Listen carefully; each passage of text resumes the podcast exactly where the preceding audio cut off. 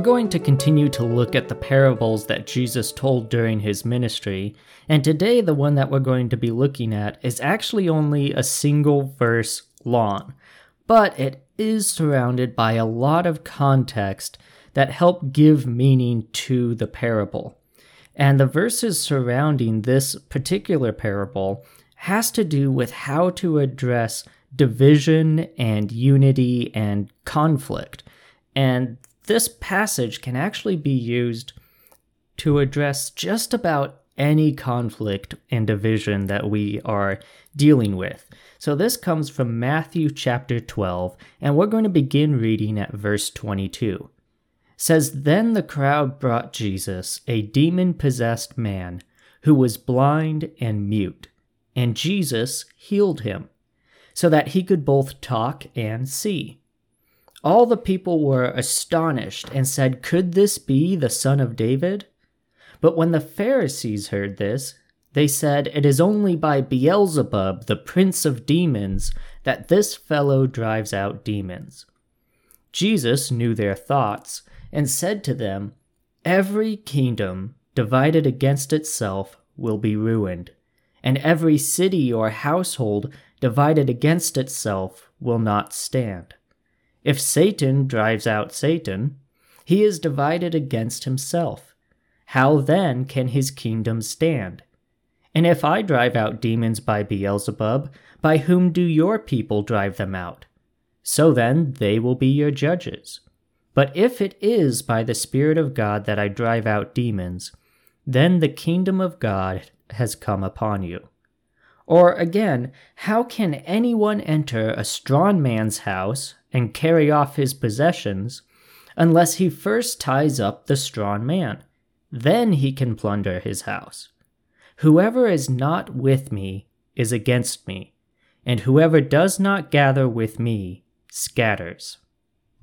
So we see in this passage Jesus teaching the need for there to be unity. And he begins by talking about this principle that every entity that's divided against itself will fall apart. He says it doesn't matter if it's a kingdom, if it's a city, or if it's a just a household. If it's divided against itself, it won't last. It will fall apart.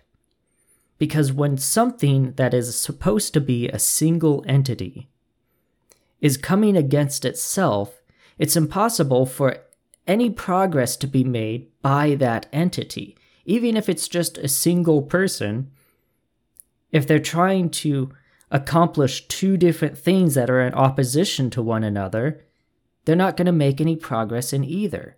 Because nothing can make progress unless all of its pieces are in unison. And this is why you can apply these principles to just about any conflict and any division, because whether it's something large or something small, it's important for all of those pieces to be in unison with one another and working together to accomplish the same goal in order for any progress to ever be made. If that unison is not taking place and if there is a conflict of interest, then you'll never be able to move forward from the place that you're at because you're trying to move forward in two different directions that are incompatible. And so you have to bring that together. And this is different than just having two different ideas about how to accomplish the same thing. As long as you're still trying to accomplish the same thing, progress can be made towards that objective. And it's okay to have different ideas and try different methods to try to accomplish that, and to bring different people from different backgrounds and different ideas and different strategies into the discussion as long as everyone is trying to accomplish the same goal. Large scale unison doesn't require there to be small scale uniformity. You don't need everybody thinking the same way and doing the same ways in order for the entity as a whole to be moving towards the goal that it's trying to accomplish.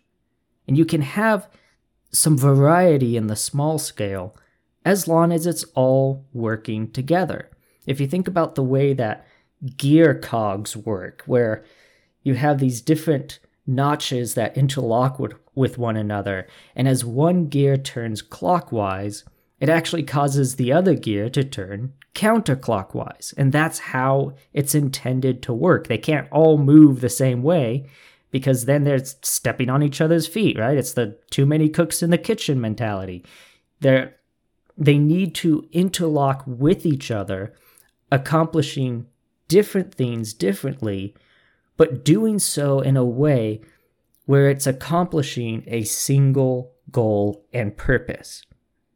So you don't need that small that small scale uniformity as long as you have an overall unity among all of the different pieces trying to produce the same result. And then, if we are to take this and apply it to people, that means that we can't be undercutting each other, we can't be betraying one another, and we can't be trying to come out on top of other people if we want to be able to make any kind of progress with other people. And as people, our free will only extends as far as ourselves. So we can't make that decision for other people, but we can ask ourselves, what is it that we desire? And if we desire for any kind of progress to be made, then we have to desire that there is unity amongst all of the pieces involved. And rather than trying to set ourselves on top or trying to undercut other people's ideas. Like, we have a different opinion from them, but you know what? If we just do it secretly and, and then they see the results of our work, then that will really show them that you can't work that way. No entity can work trying to defeat itself. It has to work together in unison, and that desire needs to begin with ourselves. To say that I desire to work with all of the different pieces that are here, all of the different people that are involved with this, to work together with them to accomplish this goal that we are setting out to accomplish. Now, with all that said, we still have Jesus' phrase at the end of all of this, where in verse 30 he says, Whoever is not with me is against me, and whoever does not gather with me scatters. Now, this seems pretty contradictory because you have him saying that, you know, an entity divided against itself won't stand, and now he's saying basically, you're either with me or against me. So, why does he say that? Is this a change of heart? Is this a change of opinion? No. What's happening here is that Jesus is recognizing that in order for there to be unity, in order for all of the pieces to accomplish the same goal, that you have to have that same goal to begin with. You can have different ideas on how to get there. You can have different methods that you want to try. But what he does is he divides with a clear line those who are trying to accomplish the same goal that he is and those who are trying to accomplish a different goal. And he makes that division there because he recognizes that unity is only possible when both sides desire it. See, we can do everything in our own heart to desire to work in unity with other people, but unless they desire that as well, it can't happen. They have to want to accomplish the same thing that we are trying to accomplish. Because if we're trying to accomplish two different goals, then there's no way that those goals will be compatible with one another. And if that is the case, then we have to make that recognition so that any progress can continue to be made by saying, okay, I'm laying down this dividing line. You are trying to accomplish something different than I am, and so we aren't allies in this. We are opponents because we are trying to accomplish two different things. And the only way that I am going to make progress is if there is unity within my entity. And the only way there can be that unity is if everyone who's a part of that is trying to accomplish the same thing. Therefore, if you are trying to accomplish something different than that, then there needs to be actually bring a divide, bring a division into it in order for unity to be established after the division. And Jesus recognized that sometimes that is what is required for any progress to be made. And especially that was what was taking place between him and the Pharisees, where Jesus was trying to bring truth to the people. But the Pharisees didn't want to provide truth, they wanted to keep their power. And in order to keep their power, they needed to obscure what was true. And Jesus recognized that what the Pharisees wanted and what he was trying to accomplish were opposed to one another. And that's why he says, Whoever is not with me is against me. Is that desire on both sides to accomplish the same goal? And if not, then there does have to be a divide that takes place. As a kid, my favorite piece of playground equipment was the seesaw or the teeter totter. And it was just always what I enjoyed playing with, where you have one person on one side of the seesaw and another person on the other side of the seesaw, and you're making it go up and down each side by working together and, and providing the weight that you uh, bring to the seesaw and bring to each side. Now, the seesaw only worked as long as both of you were trying to make the seesaw go up and down. And every now and then there, there would be one kid who didn't want to do that and he wanted to mess with other people. And so he would do everything that he could to keep the seesaw from moving at all and wanted to keep it still. And in those instances, it doesn't it didn't matter how much I wanted to keep the seesaw moving. If they didn't want it to move, they could keep it from moving. They could call friends over to add extra weight, or they could hold on to something and, and hold their side down. And then it didn't matter what I wanted at that point, because what the other kid wanted was in opposition to what I was trying to accomplish and it was not possible for us to both use the same seesaw. The only way it was going to work for me was if I went and found somebody else, if I went to a different seesaw with somebody else to keep that one going up and down. But I could not continue to stay on that seesaw and try to make it go up and down with a kid who just wanted to keep it still.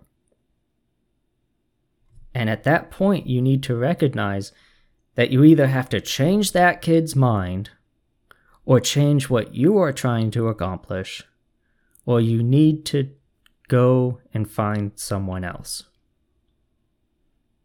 And of course, the ideal scenario there is that you are able to change their mind and you are able to begin to see things the same way. And there does bring that unity into play where now you are both trying to accomplish the same things. But we have to recognize when that mind is not going to be changed, when someone is set on a path in a direction trying to accomplish something that is in direct opposition to what we are trying to accomplish, and to have those times when we recognize when unity is not possible. And the reason why that is so important is explained through the parable that Jesus tells. See, the parable in this passage is not the kingdom divided against itself, because a parable tells a story. And this idea that a kingdom divided against itself can't stand, well, that's not a story, that's an illustration that's being used. It's a picture. The story is in verse 29, where Jesus asks, how can anyone enter a strong man's house and carry off his possessions unless he first ties up the strong man? then he can plunder his house. Because in this story, in this example that Jesus gives, what you have is a strong man, a house that he is needing to protect, and an intruder that wants to come in and plunder his home. And Jesus in this story is saying the only way that that house can be plundered is if the strong man is restrained to prevent him from stopping it. If the strong man's actions can be prevented, then the house can be plundered.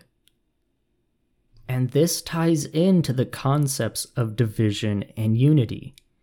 Because Jesus is saying that what is necessary to happen in this parable is that the strong man needs to be able to recognize the division between his home and the intruders in order to preserve the unity of his home by taking action against those who are intruding. Because that strong man has the power to stop that intrusion. And so the only way it's going to be successful for the intruders is if the strong man can be kept from acting by restraining him with the rope.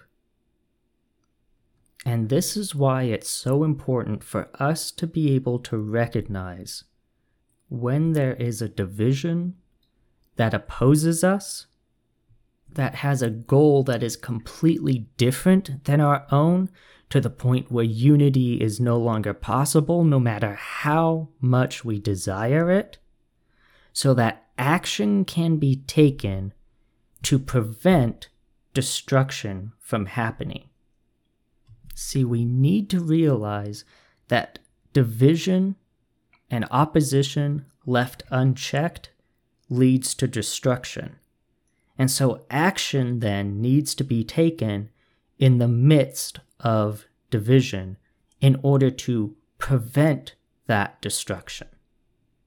Because allowing that destruction to take place doesn't lead to a better form of unity, it only leads to further destruction. Let's use the analogy of a parent with two children who are fighting. And not just fighting as in calling each other mean names and one of them made the other one cry. Let's say it's escalated and now they're on the ground punching each other. If the parent decides in that moment to just stay out of it and let it run its course, that's not helpful to this situation. That's not making things better. It's allowing things to get work. It's being a neglectful parent at that point because there is a certain responsibility there where the children are not able to stop what they are doing. They don't have that right of mind to put a stop to their actions. And what they are doing is causing greater destruction and division of one another. And it needs that parent, that strong person, to intervene and step between them and bring that conflict to an end so that it can then be resolved afterwards in a better manner that could hopefully still provide a unity between those two kids going forward. You don't want a parent that is abandoning the idea of unity, but you also don't want a, per- a parent that stays out of the way of destruction and allows division to just run its course for the sake of unity. There is a certain responsibility there on the parent to intervene between this division in order for unity to remain established. That is what Jesus is talking about with the strong man in the house.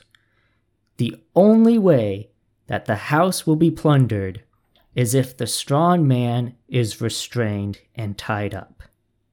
And in order for there to be any kind of unity in that home, It takes the strong man to say, these people, these intruders who are coming in for the sole purpose of destruction, stands against what I am protecting, and I have to take an action to protect what I have been given for the purpose that it has been atten- intended for, and protect that from those that are trying to accomplish a different objective that will only lead to destruction rather than progress. But if that strong man refuses to take any action out of a fear that taking a stand will create division between his home and the people who are trying to destroy, he will cripple himself to the point where he is not protecting a spirit of unity, he's allowing it to be destroyed forever. This is what we need to watch out for. We can't let fear of division cripple us from protecting and establishing the unity needed for goals of God's kingdom to be accomplished. There comes a point where, like Jesus, we need to say, You're either with me or against me. Again, this isn't to say that you don't still desire unity. We should always desire for there to be a unity with those who oppose us. And one of the whole points of Scripture is the idea of forgiveness for anyone who repents, so that there can be unity where there used to only be division. But it's important for us to realize that we can't wait for everybody and everything to be in unity before we're willing to take any action because there won't be anything left after all the dust settles down. So I leave us today with this question Is there a desire for unity on your side? Are you willing to address where there is conflict so that it can be sorted out in order for you to work as one entity moving forward together to accomplish the same goal? And are you willing to recognize where unity is not possible for the larger entity as long as different parts of that entity are trying to accomplish different goals? You have to take action sometimes to prevent future destruction. So, do you desire unity? And are you willing to take action for it? This has been today's Sermon in the Pocket.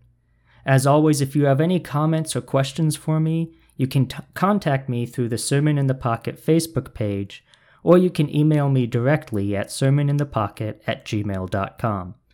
And as always, I encourage you to share this with other people to help get the message out there. But until next time, I pray that God will bless you as you go throughout your day. Thank you for taking the time to listen.